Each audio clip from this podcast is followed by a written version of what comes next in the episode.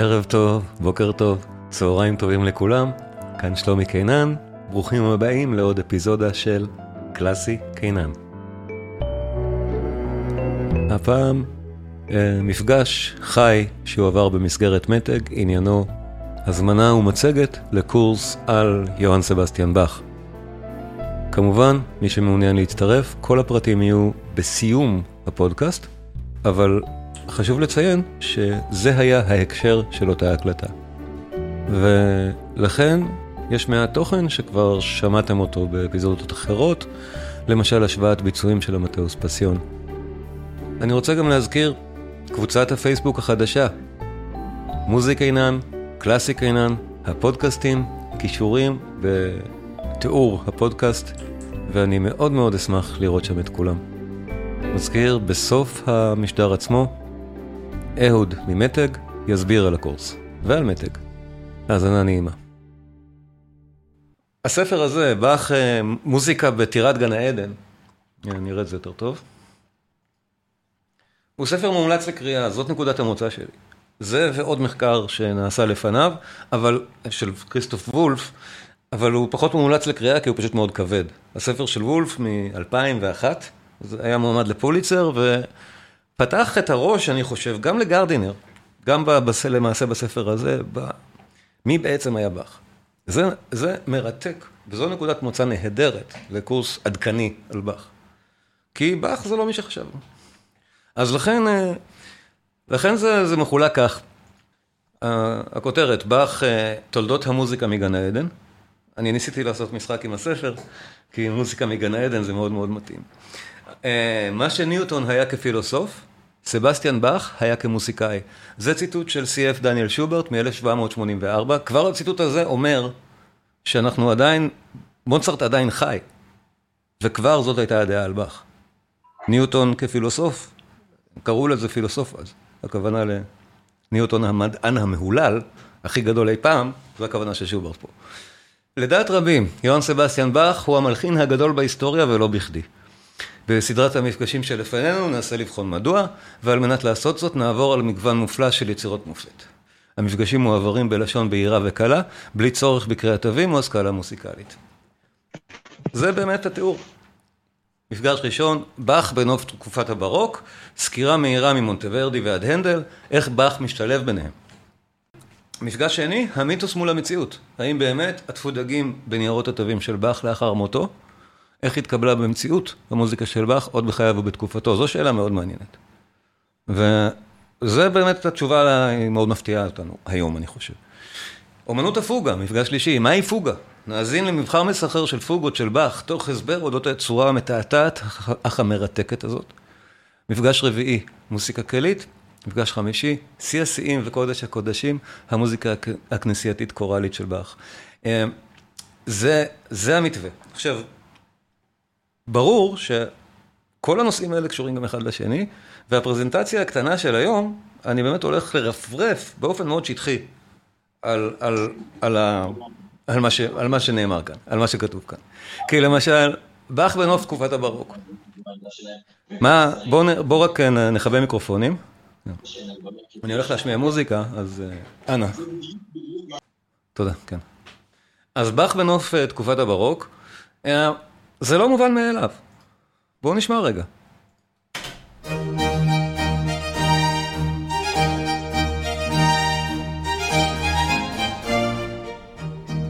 זה לא באך, ברור, זה ויוולדי. ממתי?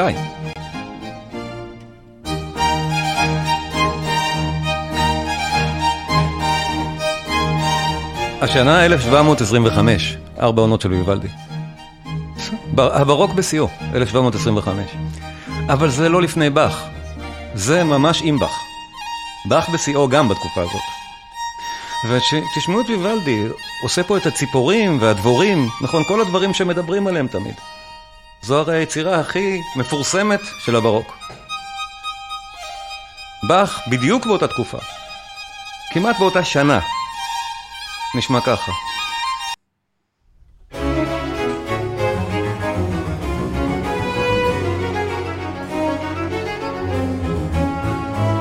איפה הציפורים? איפה הדבורים? איפה הפשטות? איפה זה ואיפה זה.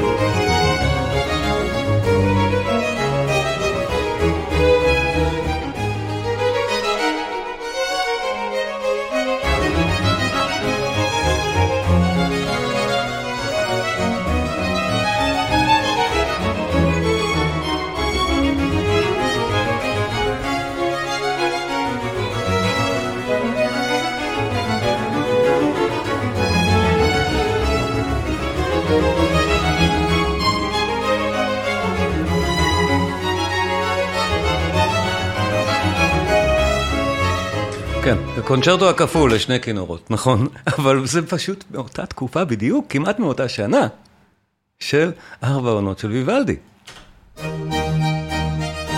באך הוא חייזר מוחלט בנוף הברוק. ברור, רק לפתוח אוזניים. עכשיו, במה הקונצ'רטו הכפול הזה כל כך מרשים, וה... מרשימות עוברת גם אליכם, אני לא הייתי צריך להסביר אפילו מדוע אני משמיע את הדברים האלה גב לגב, והם כל כך שונים. אה, אבל אחת, מה, אחת מהסיבות העמוקות לזה זה הטכניקה. זו טכניקת הפוגה הנפלאה שבאך משתמש בה כאן. וזה אמרתי, מתקשר לנושא הזה. אומנות הפוגה, מהי פוגה? מבחר מסחר של פוגות. הנה אחת, הקונצ'רטו הכפול.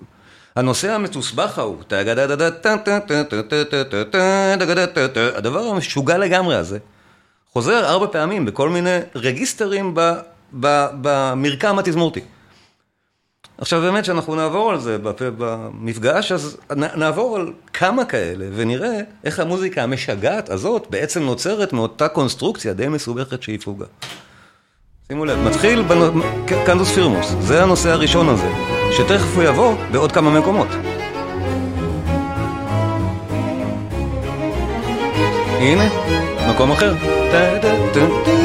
כשהראשון עוד מנגן, נכון? ועוד מעט יבוא שלישי ויבוא רביעי, זו פוגה. אנחנו ניכנס לזה לעומק, אבל זה כל כך מרשים. המוזיקה הזאת היא לא קלה ולא קשה, היא מדהימה. בוא נשמע את זה.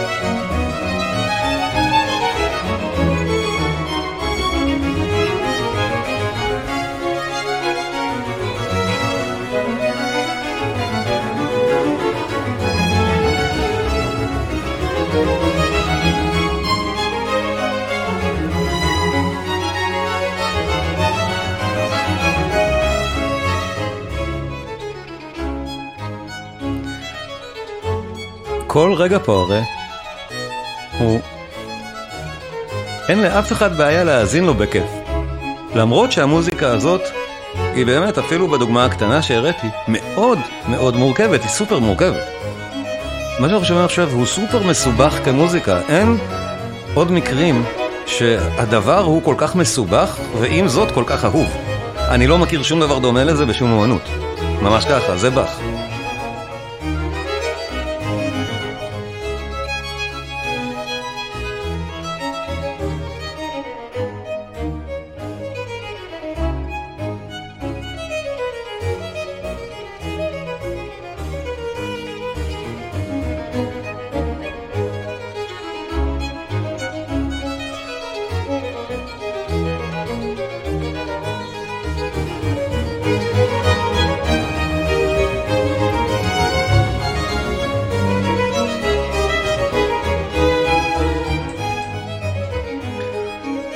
הווריאציות גם שבח עושה כאן, כל, כל רגע בפרק הזה, שהוא פרק קצרצר, אה, הוא פשוט מקסים. מה שקורה עכשיו בסדרה של מה שנקרא מודולציות, הוא כל כך יפה.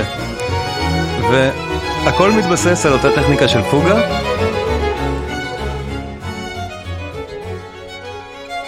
זה מתאים. יש לזכור שוויוולדי הוא איטלקי ובאך גרמני, זה נכון. ודאי שבאך זוכר את זה. אלה המודולציות שדיברתי עליהן, הן קורות פה. זה, זה נהדר. איך, איך הסתובבנו, והגענו בסוף חזרה ל-whatever. זה על הדרך, פשוט באך שם את זה כאן, למה לא?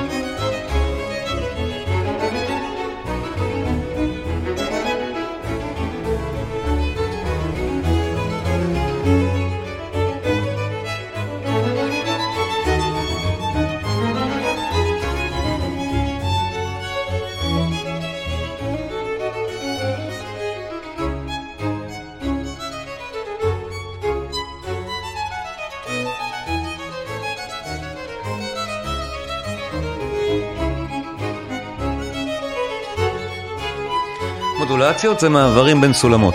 גם על זה אנחנו נדבר מאוד בהרחבה בקורס.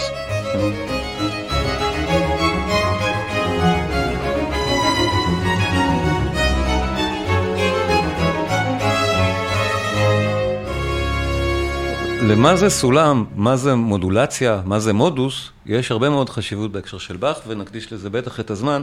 שוב, זה לא מסוג הדברים שצריך לדעת מוזיקה בשבילם. זה, דבר, זה קונספטים שקל להסביר אותם בלי לקרוא תווים. אבל בכל מקרה, זה לא הזמן לזה עכשיו. ונכון נכון אמרה, נכון, נכון אמרה זק, זקה, זכה, להב, שוויוולדי הוא איטלקי ובאך גרמני. אין, אין נגיד, באך יש לו את הקונצ'רטי האיטלקי. יש לו את הסוויטות האנגליות והצרפתיות. באך חקר מוזיקה מכל אירופה, כל מה שהצליח להגיע לידיו. הרוב היו כתבי יד, בואו נזכור, אנחנו מדברים על הברוק. אבל אני לא מכיר קונצ'רטי גרמניים בצרפת, אין דברים כאלה. זאת אומרת, באך חקר את כל המוזיקה מסביבו, בזמן שגרמניה עצמה עדיין לא נחשבת כמקום של מוזיקה בשאר אירופה. ולכן נכון שזכה אומרת שוויוולדי הוא איטלקי. ויוולדי הוא נמצא באמת בשיא הספוט של מרכז העולם המוזיקה האירופאית, בברוק, כן. באך הוא לגמרי בצד הצפוני שאף אחד לא מסתכל עליו. זה אבל לא רלוונטי כל כך. מה שכן רלוונטי, שזו הסיבה למשל, שבאך באמת למד את ויוולדי. הוא למד את המוזיקה שלו. הוא מאוד אהב והעריך אותו, לא העריץ כי הוא לא הכיר אותו, אבל הוא מאוד העריך את המוזיקה של ויוולדי, בשביל לחקור אותה מספיק ולכתוב, להלחין בעצמו מה שנקרא טרנסקריפציות. זה אולי פחות מוכר, אבל מדהים ביופיו, הטרנסקריפציות ש, שבאך הלחין. עכשיו, מה זה טרנסקריפציה? זה כשלוקחים יצירה ומעבירים אותה לכלי אחר. אבל זה יכול להיות גם להעביר יצירה מתזמורת לכלי בודד, או, או, או מכלי בודד לתזמורת, כל הדברים האלה הם טרנסקריפציות. במקרה הזה, באך לקח כל מיני יצירות של ויוולדי בכל מיני סוגים, למשל קונצ'רטו, וכתב עיבוד לכלי מקלדת, גם לא ברור איזה, זה לא משנה, הרפסיקורד, אורגן, פסנתרים לא כל כך היו, וזו אותה טרנסקריפציה שבאך עושה על ויוולדי. יש כמה כאלה, וכולן משגעות ביופיין, ובואו נשמע, באך וויוולדי משלבים כוחות ברגעים יפהפיים של מוזיקה, למשל, מה שבאך עשה מהקונצ'רטו ב-G, בסול, של ויוולדי. עכשיו, מה שומעים? נושא ויוולדי, ואז קונטרפונקט באך. זה ממש בולט. יפהפה. מי שמנגן פה אגב, אלכסנדר טורו, אני ממש ממליץ על הדיסק הספציפי הזה, אני אראה אותו אולי באמזון.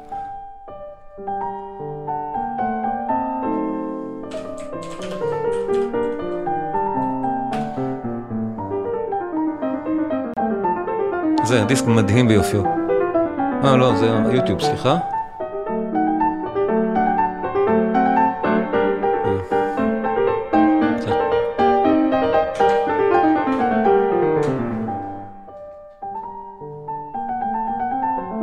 ויוולדי ובאך. מה יותר יפה מזה? וכן, יש פה אחר כך את הקונצ'רטו האיטלקיים גם, טרו הקליט אותם. זה בדיוק אותו עניין, באך עושה משהו שמבחינתו הוא כאילו הסגנון האיטלקי, אבל לשנייה זה לא נשמע איטלקי. זה באך עושה באך, או מתייחס לסטייל, אבל לגמרי לא מחקה אותו, בשום נקודה.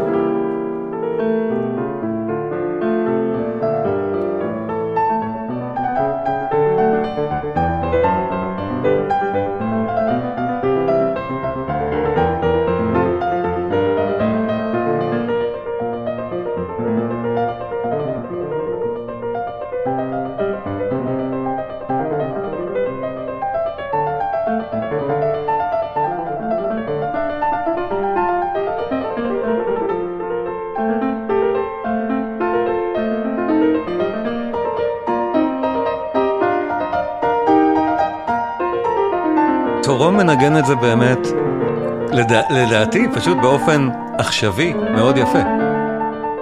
זה... זה רומנטי פשוט. זה ממש לא גלן גולד. אביגיל, אני מתנצל, אבל אה, חלק מהפורמט הוא כן לדבר על המוזיקה בגלל שזו הרצאה. ולכן אני גם מראה איזה מוזיקה אני מנגן, שאפשר להאזין לה אחר כך בשמחה ובטח, בלי שאני מפריע. אבל הנקודה כאן היא, היא להעביר ידע, ולא, ולא רק לעשות האזנה, האזנה בכיף. אז זהו, אני חושב שזה דרך טובה.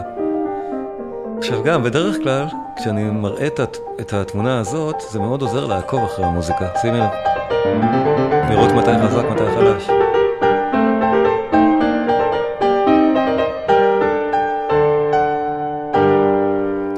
מנגן באך, קונצ'רטו איטלקי, במקרה הזה זה לא הקונצ'רטו האיטלקי, זה משהו אחר של ויוולדי, שעשה עליו באך את הטרנסקריפציה, וזה נהדר, והמפגש הראשון יעסוק בזה.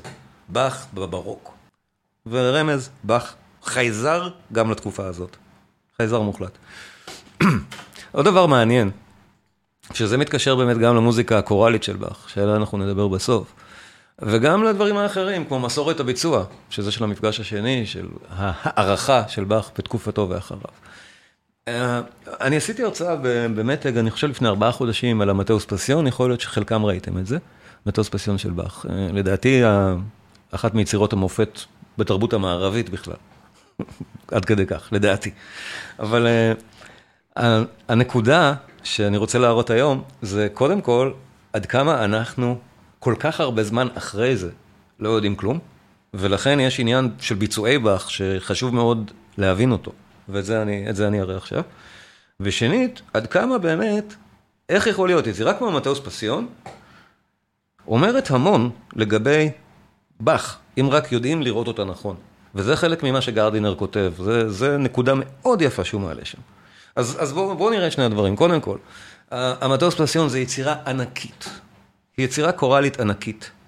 עכשיו, אני, בח... אני לא אראה את המילים, בגלל שמה שחשוב פה זה טקסט מהברית החדשה. אבל, אבל הטקסט הזה הוא לא, הוא לא מהברית החדשה עצמה, אלא הוא טקסט שירתי על נושאים מהברית החדשה. אבל אני רוצה שתאזינו לשלוש המקהלות, לכן אני לא אראה את הטקסט. כי הטקסט מראה שלוש מקהלות, אחת בתוך השנייה, אז אי אפשר לעקוב אחרי זה. אבל באמת, יש אחת משמאל, אחת מימין, ואחת באמצע, של ילדים כאילו, שרות ביחד. שתי, שתי תזמורות, אחת מימין, אחת משמאל, שרות ביחד. זה הדבר פה, בלי קשר לאיכות המוזיקלית הלא תיאמן שהפתיחה של המטוס פסיון היא. בוא נגיד, זו פסגה מוזיקלית גם של ניתוח מוזיקלי בתווים, לא רק בשמע, אבל אה, בואו נשמע את העוצמה והגודל של באך, שדווקא בדרך כלל, בואו נגיד, מקובל לראות אותו כמינימליסט, לא? בואו נודה. אז מה, אז מה זה הגדלים האלה? בואו נשמע רגע, הפתיחה של המטוס פסיון. עכשיו, ההקלטה הזאת, שוב, נמצא אותה, אני ממליץ עליה.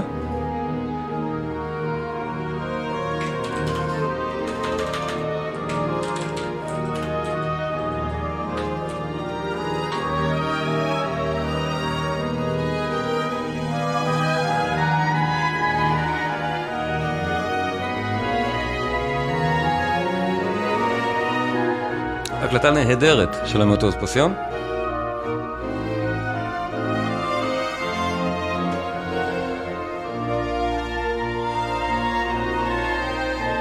וזו הקלטה מודרנית. זאת אומרת, היא מודעת היסטורית, שימו לב. הקטע הזה הוא במי במול. אני תכף אראה את זה. היצירה כתובה בסולם שנקרא מי, אבל הוא נשמע לנו פה במי במול. מדוע? כלי התקופה היו מכוונים אחרת ממה שאנחנו מכוונים היום כלים. מה שהם כתבו אז, מי, בכיוון המודרני נחשב מי במול. שתי מקהלות, אנחנו שומעים אותן, אחת מימין, אחת משמאל, אחת שואלת, השנייה עונה. שימו לב.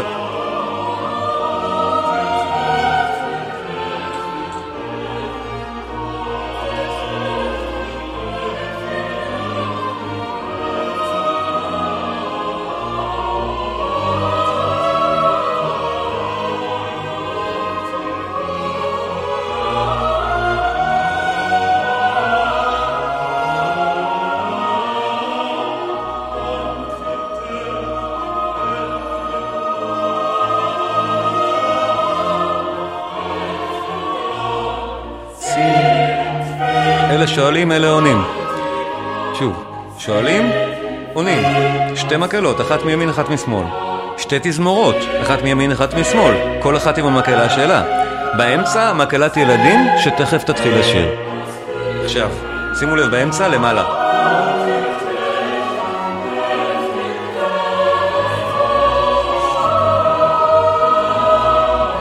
שלוש מקהלות.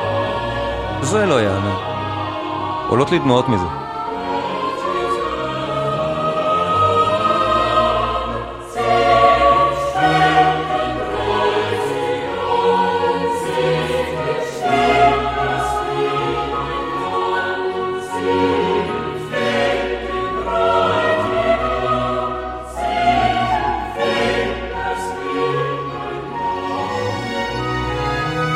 עכשיו, אני עושה פה עכשיו את העוול האיום ונורא של להפסיק את הקטע הזה באמצע, ותסלחו לי, אבל הסיבה שכמו שיונה רמז, אני רוצה להשוות ביצועים. ולכן בואו נשמע את זה שוב בגרסה אחרת. אמרתי קודם, מי במול, מוזר מאוד. שימו לב על המקלדת שלי. זה התו. אנחנו שומעים את הפולס הזה כל הזמן על מי במול.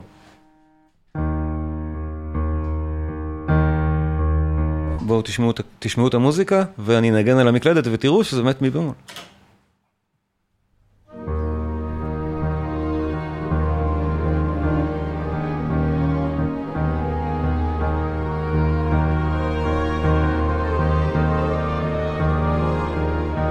איזה מהירות זה? בואו נמחא כפיים רגע.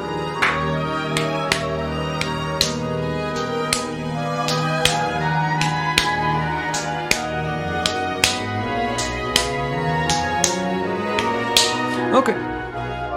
הקלטה מאוד אהובה, לפחות גם בארץ, כי זה, אני חושב שזו ההקלטה שהביאו לך כאן ראשונה על וייניל, של ריכטר. אבל היא הקלטה משנות ה-60, קרל ריכטר. באמת הקלטה ותיקה ונהדרת בזכות עצמה. בואו נשמע אותה. מי? זה לא מי במול.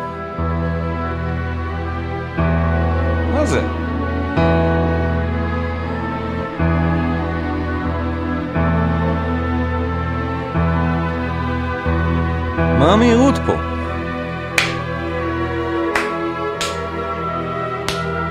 תגידו, זאת המוזיקה?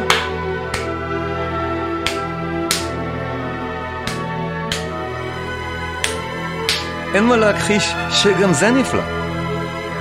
כאילו, זה נפלא בזכות עצמו, למרות שזה לגמרי לא מדויק, היסטורית, כי פשוט אז לא חקרו עוד את זה. לא כל כך שמו לב שהכלים לא מכוונים אותו דבר.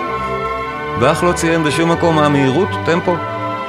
בשום מקום לא ציין מה גודל המקהלות או התזמורות, כלום. זה יפהפה כיצירת אומנות, למרות שכנראה אלה לא היו כוונותיו של באך. מה ששמענו קודם מהרווחה, הרבה יותר דומה, זה בטוח, לכוונותיו של באך לפי מחקר מודרני. אבל גם הדברים האלה מגיעים לקיצוניות עוד יותר גדולה, תכף אנחנו נשמע אותה. אבל בינתיים, שימו לב, עוד לא הגענו אפילו לשירת המקהלה פה. אנחנו... עד כדי כך. הקטע הזה הוא פי שתיים וחצי באורכו מהקודם, או משהו כזה. ותכף נשמע את המקהלות, כמה הן גדולות.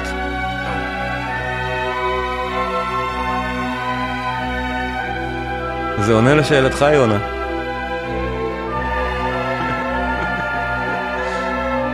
או, השמש עולה פה, זורחת פה הרבה יותר יפה, בגלל האורך הזה. זה כל כך מרשים בזכות עצמו.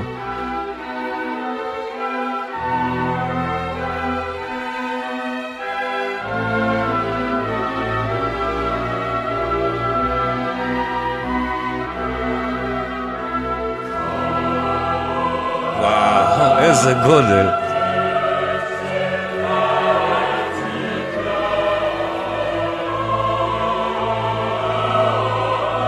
מה יותר יפה זו שאלה מצוינת, שניהם מצוינים, לא? פשוט כל אחד לשיטתו. אני באמת מאמין בזה. זו התמונה שהולמת את זה, זו הכנסייה של באך, כנסיית לייפ... תומאס בלייפציג.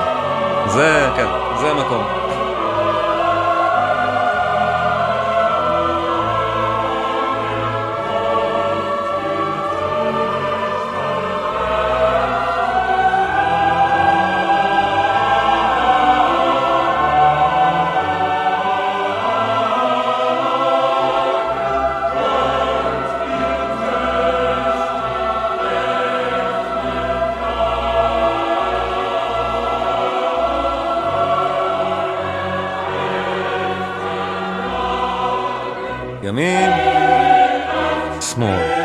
מקהלות, איזה גודל.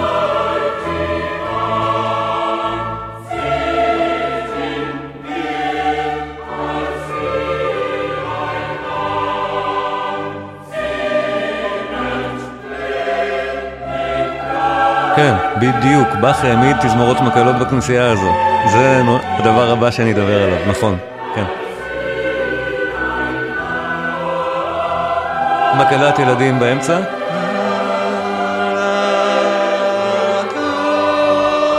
שרים שא אלוהים באמצע, נהדר.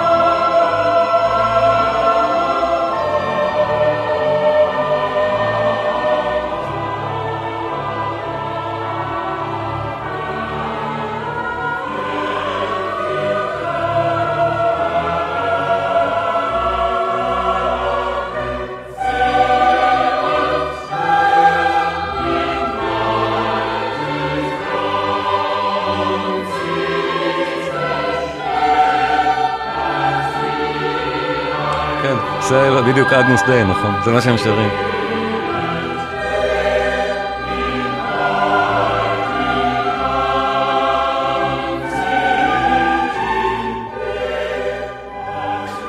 עכשיו בואו נשמע עוד קיצוניות, שבאמת מעניין מה תחשבו עליה, כי אני מודה שלי יש קצת בעיות עם למשל טרנדים מודרניים באמת של באך. למשל ההקלטה הזאת, של אה, שם קצת מצחיק של המנצח. שמו בת, אבל אני לא זוכר אם זה עם יו. בכל מקרה, של בת זה נשמע ככה, והנקודה היא שזה האסכולה שאומרת שלכל כל חלק במקהלה הוא רק של קול בודד. זמר בודד שר אותה, אין מקהלה. יש, יש במקהלה רגילה, נגיד ככה, יש ארבעה קולות. יש סופרן זה הכי גבוה, אחרי זה יש אלט, אחרי זה גברים טנור ובאס, ו... ו... אמ, מקובל שזה כמה אנשים בכל סקציה, נגיד ככה. עכשיו, הדבר הזה הוא כאילו מובן מאליו, זאת אומרת, אה, כשמבצעים יצירה של באך, אני חושב שזה רק לאחרונה שפתאום התחילו שאלות, שיכול להיות שהמקהלה של באך היא רק אדם אחד. מה אני אגיד לכם? קשה לי להאמין. לא יודע. בואו נשמע רגע מה זה אומר.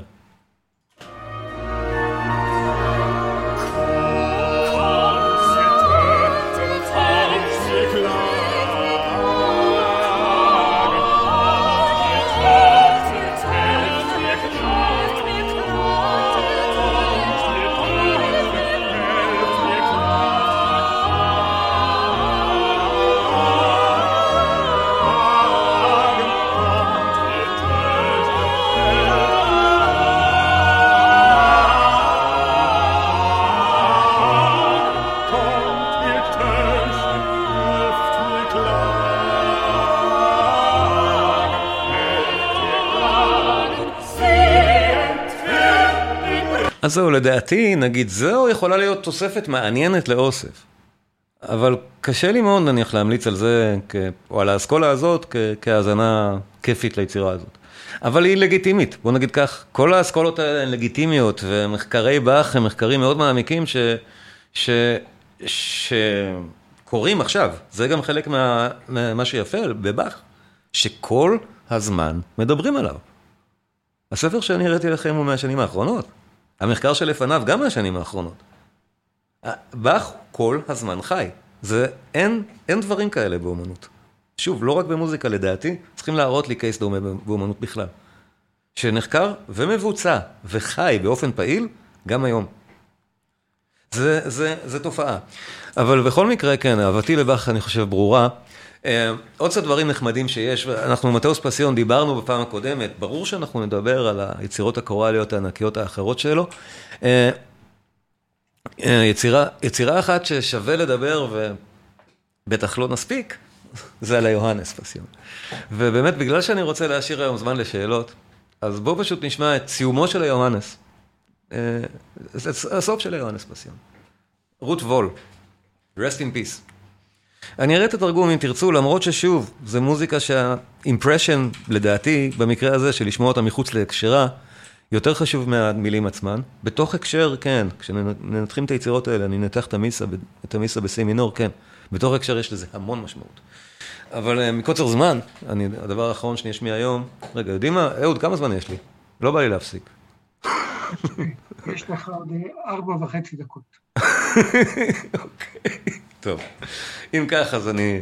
אז זה באמת הדבר האחרון. רות וול, אני אראה את המילים, אבל מה זה חשוב? זה אחד הדברים הכי יפים. ההקשר, בואו. יוהנס פסיון. יצירת מופת ענקית אחרת של באך.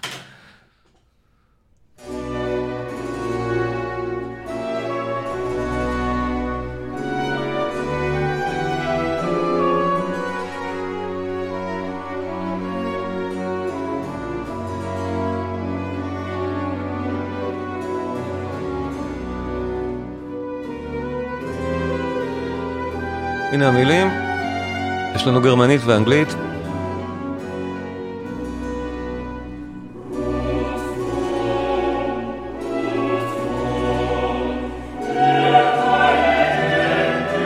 זה קורל מהיפים, וזהו.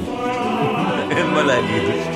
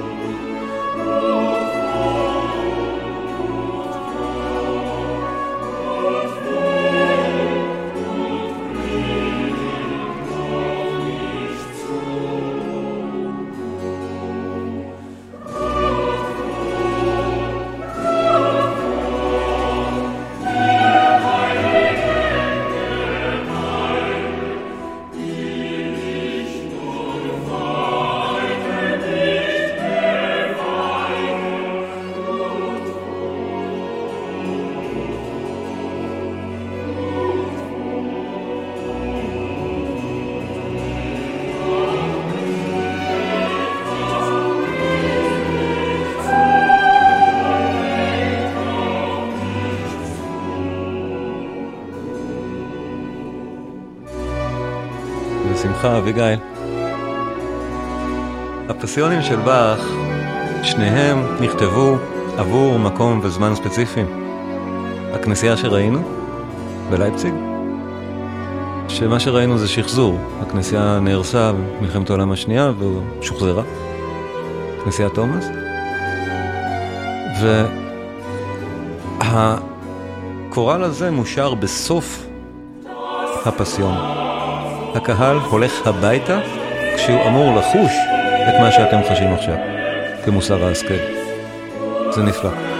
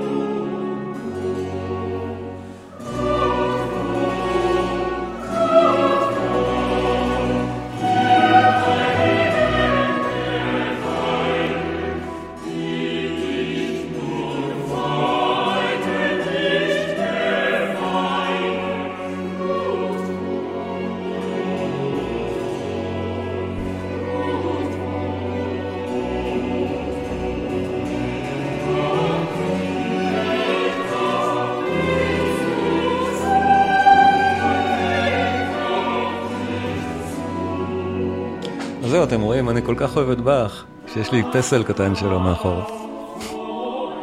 ואני באמת מודה בעיניי באך הוא המוזיקאי הכי גדול אי פעם, זה לא שאומרים שהוא, היה צריך להיזהר עם זה. בעיניי, זה, זה. עכשיו, גם בעיני שאר המוזיקאים שאני חושב שהם הכי גדולים אי פעם, נגיד מוצרט ובטהובן, גם הם חשבו שבאך הוא המוזיקאי הכי גדול אי פעם. כולם מסכימים על זה. אז כן, זה...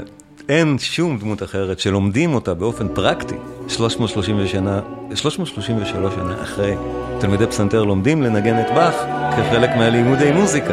תלמידי תיאוריה אותו דבר. אין... אין דברים כאלה.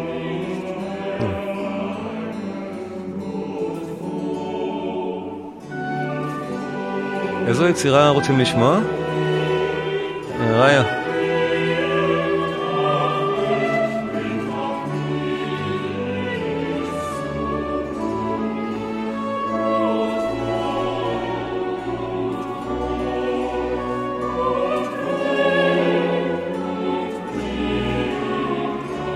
השאלה היכן ניתן לשמוע את היצירה? איז, איזו מהן?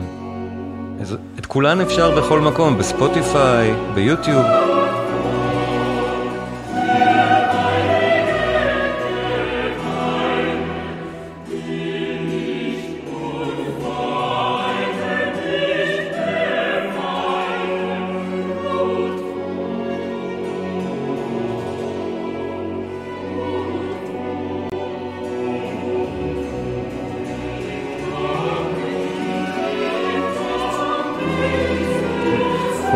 בתיה, תודה רבה. איזה מחמאה ענקית, תודה רבה לך. בתיה כתבה, לימדת אותי לאהוב מוזיקה קלאסית. יואו, איזה כיף. נסמקתי.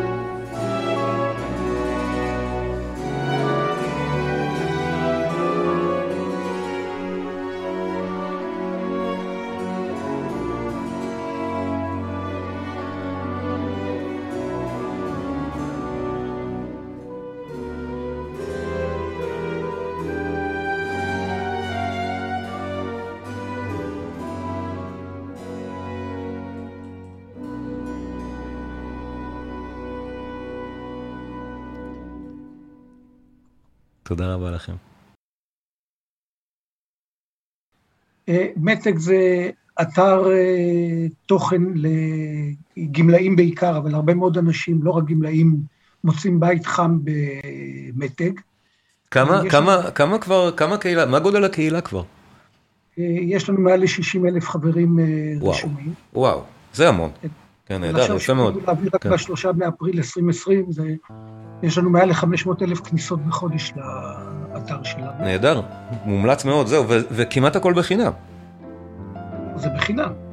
לא, למשל הקורס שאני היום מספר עליו הוא לא בחינם, אבל זה... זה... לא, ההרצאות כן. עצמן, ההרצאות הרגילות... בדיוק, זה בחינם, נכון. בוודאי, המרצים חייבים אה, להתפרנס ממשהו. אז זהו, אז למשל, מי שרוצה לשמוע אותי לא בפודקאסט, מוזמן להירשם למתג, זה בחינם, ולשמוע אותי כל יום חמישי בשמונה וחצי. זה עד כדי כך. פשוט, בדיוק.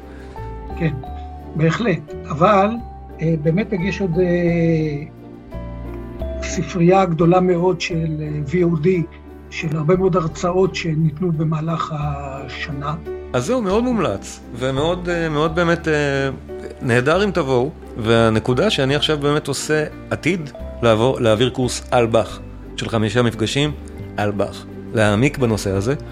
ולכן אני גם מזמין אתכם למתג ולהירשם לקורס הזה. ש, שזה, בטח שלמי שמעמיק, זה, זה, זה יהיה נהדר. נגיד במסגרת פודקאסט אני מעביר אפיזודה אחת על באך. הקורס זה חמש, זה באמת ללכת לעומק, אבל מי שרוצה את העומק הזה, כן, זה שם, זה, וזה נפלא.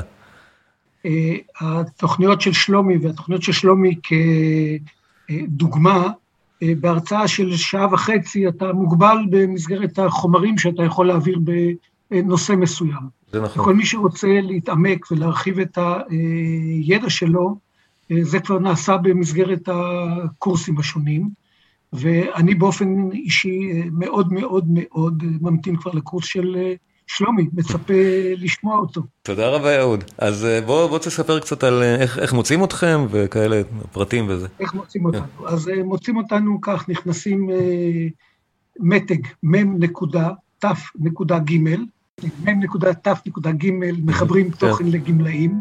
או www.meteg.co.il, מתג באנגלית, פשוט מאוד. Okay.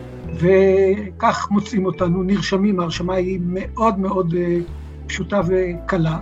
תירשמו למתג ותרימו אצלכם את המתג, תתחילו לשמוע הרצאות ויהיה על הכיפאק. תודה רבה אהוד, כיף, כיף לארח אתכם ונתראה מחר. תודה שלום. יאללה, ביי ביי.